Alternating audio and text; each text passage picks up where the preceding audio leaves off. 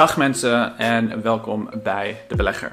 Vandaag gaan we het hebben over een bedrijf waar ik 25.000 euro in heb uh, geïnvesteerd. Het is een bedrijf waar, um, die in het hart van digitalisatie in zit, waar ik zelf heel erg in geloof. Waar ik zelf ook heel vaak gebruik van heb gemaakt uh, op mijn werk en allerlei andere plaatsen. En ik zal je meenemen in waarom ik denk dat het een goede investering is voor mij voor de komende 5 of 10 jaar. En dit is echt zo'n bedrijf die ik verwacht over de loop van tijd heen ook echt... Uh, Um, veel meer bij ga kopen. Uh, veel meer ga inslaan, zeker als het uh, nog verder daalt dan waar het uh, nu zit. omdat ik vind dat het vrij ondergewaardeerd is en ik zal je uitleggen waarom. Dus daar gaan we het over hebben. Ehm, daarnaast, voordat we dat gaan doen, wil ik even met jou een gesprek voeren. Niet door mijn scherm met je te delen, maar nee, jij en ik hier in gesprek gaan voeren over wat, is er, uh, wat er precies is gebeurd uh, binnen de beurs de afgelopen dagen. Want uh, groeistrategieën, groeiaandelen staan keihard onder druk. zeker als je echt hele risicovolle beleggingen hebt gedaan, zoals in specs, zoals bedrijven zoals Helion, bedrijven zoals NIO, Tesla. bedrijven die gewoon echt de hype van de hypes waren, zou je kunnen zeggen bijna. Um, waarom die zo hard zijn gedaald, wat ik een beetje verwacht daarvan. Daar gaan we het allemaal vandaag over hebben en ik hoop dat je een leuke aflevering hebt.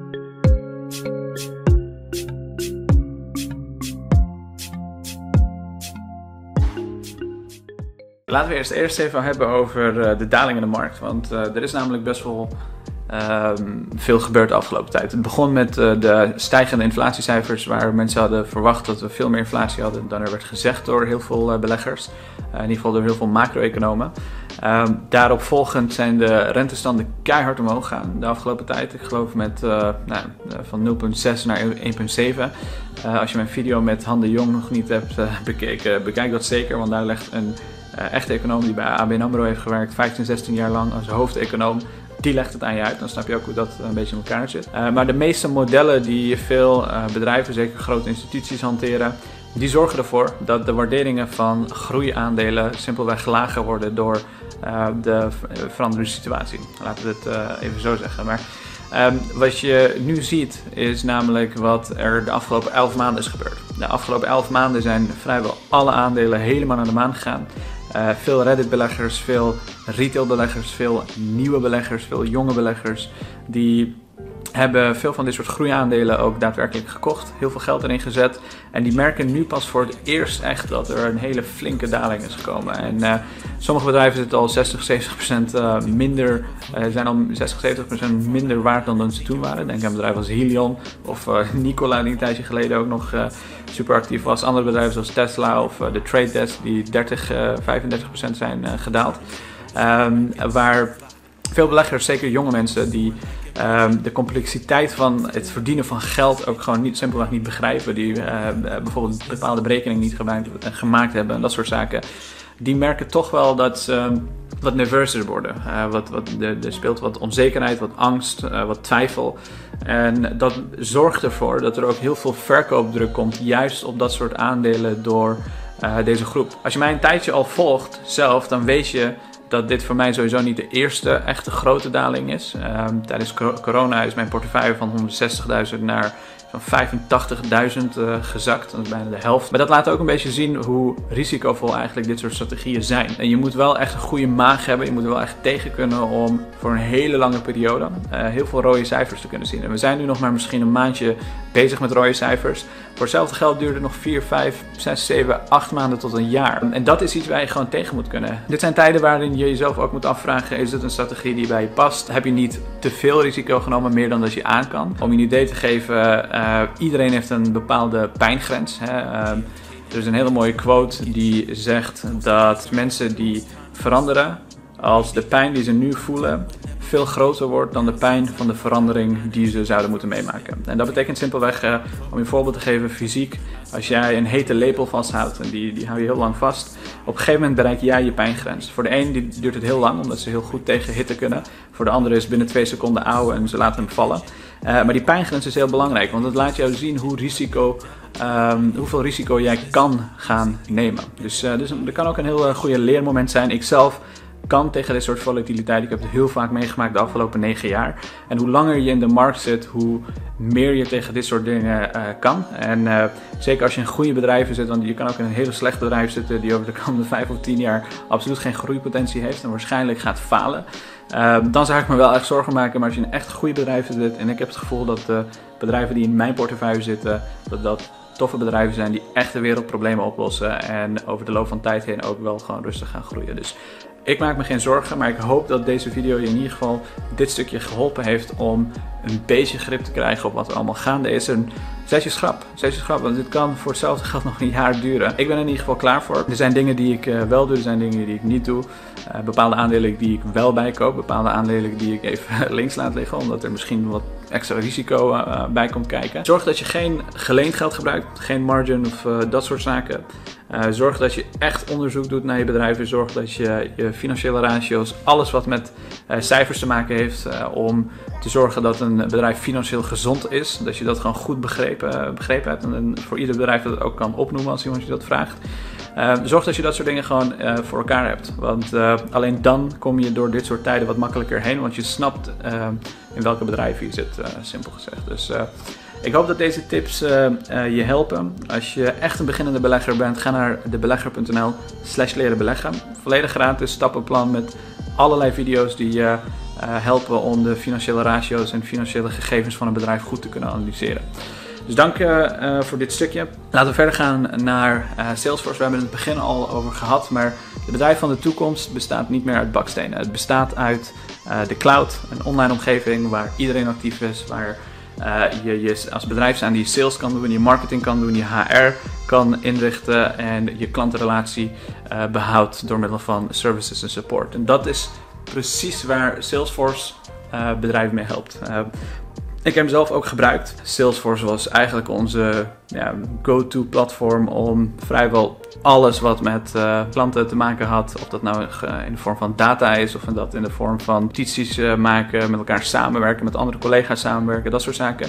Alles kon je en kan je nog steeds op dat platform doen. Je hebt verder, in principe zou je je werk, juist als je Salesforce gebruikt als bedrijf zijnde, kan je hele bedrijf um, volledig online bestaan. Je hebt geen gebouw meer nodig. Je hebt geen plek of locatie of whatever meer nodig. En met de acquisitie van Slack, ze hebben Slack overgenomen voor 28 miljard uh, tijd terug, maakt het ook voor uh, bedrijven het nog aantrekkelijker om iets met Salesforce te gaan doen. Want dan ben je opeens niet meer een bedrijf, maar dan ben je een social enterprise waar iedereen over de hele wereld, uh, zeker bij de grote organisaties is het heel interessant, met elkaar kan gaan samenwerken, met elkaar in gesprek kan gaan in dezelfde vorm als je dat bijvoorbeeld met Teams zou doen. Um, nou goed, Salesforce is, echt een heel tof bedrijf. Um, revenue van rond de 21 miljard groeit per jaar zo'n 25% uh, uh, qua revenue.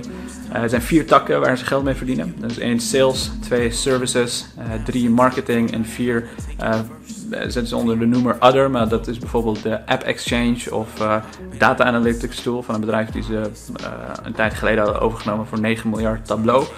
Um, en, en daarnaast uh, is het ook een bedrijf die op dit moment gewoon heel goedkoop is. Ik heb er uh, een discounted cashflow analyse op losgelaten, een DCF. Als je dat wil leren, debelegger.nl slash leren beleggen. Daar staat een video van iemand die het volledig aan je uitlegt, stapsgewijs. Maar een discounted cashflow formule is een formule wat ook door vrijwel iedere grote investeringsmaatschappij wordt gebruikt om een bedrijf te kopen. Daarmee, daarin kijk je naar de cashflows, je kijkt naar de groei en allerlei andere zaken om een bedrijf daadwerkelijk te kunnen, kunnen waarderen en een fair value eruit te kunnen krijgen. Dat, kan je niet voor heel veel bedrijven doen. Ik gebruik het ook alleen maar voor echt grote ondernemingen die heel veel data en heel veel track record hebben. Um, um, ik kom uit op een fair value van 254 dollar. Dat zou betekenen vanuit deze prijs dat er op zijn minst een premium zit, of in ieder geval een uh, onderwaardering van ongeveer 20%. Dat is waar ik nu op uitkom. En ik denk dat dat vooral te maken heeft als ik puur even kijk naar mijn research. Ehm, de mensen die normaliter in Salesforce hadden belegd, die hadden heel andere verwachtingen. Die hadden verwacht dat Salesforce de komende tijd dezelfde strategie zou gaan hanteren, dezelfde uh, dingen zou blijven executen, blijven groeien. Uh, en nu is er een risicofactor bijgekomen voor deze beleggers, dat is namelijk Slack. Want als je een bedrijf overneemt, kan het ook misgaan. Je zou het uh, slecht kunnen integreren, noem het maar op. Uh, denk aan Nokia, die heel lang geleden door Microsoft bijvoorbeeld was overgenomen en die compleet verkeerd liep. In ieder geval niet, niet goed genoeg, niet zoals Microsoft het gewild had. Ehm, dus het kan altijd misgaan. Uh, en dat is die onzekerheid en die, die, die angst bij veel normale beleggers van Salesforce die het met zich uh, meebrengt. Dat brengt voor beleggers zoals wij, die echt naar waardeaandelen kijken, die keihard ook nog eens aan het groeien zijn, zoals Salesforce, brengt het gewoon kansen met zich mee. Want waar zij bang voor zijn, brengt voor ons kansen met zich mee. Um, zij er zijn heel veel beleggers die uitgestapt zijn. Die, zei, die hadden naar Mark Benioff geluisterd, dat is de CEO van Salesforce. Um, hij had gezegd dat ze geen acquisities of iets dergelijks uh, mee uh, meer zouden doen. toch hebben ze het gedaan. Um, ik denk namelijk persoonlijk dat ze niet hadden verwacht dat Slack deze deal zou accepteren. Ik denk wel dat ze heel lang in gesprek waren. Maar Slack die ging niet heel goed de afgelopen tijd. Ze zagen hun concurrenten keihard groeien. Um, zelf zaten ze nog in een overgangsfase. Willen we een gesloten um, samenwerkingstool zijn of willen we een open samenwerkingstool zijn? Inmiddels hebben ze ook geannounced dat ze wel een open samenwerkingstool zijn, zullen zijn. Uh, dat betekent dus dat je ook met uh, uh, andere bedrijven of bedrijven of, die, of mensen met, binnen andere bedrijven kan, kan beginnen te spreken. Dus berichten sturen naar bijvoorbeeld een contact die je kent bij een ander bedrijf waar je mee samenwerkt of iets dergelijks.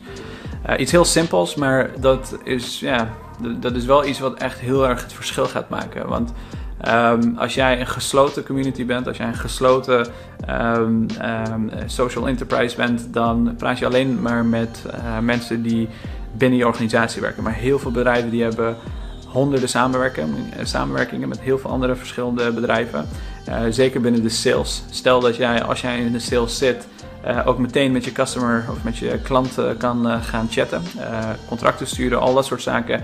Allemaal vanuit één platform.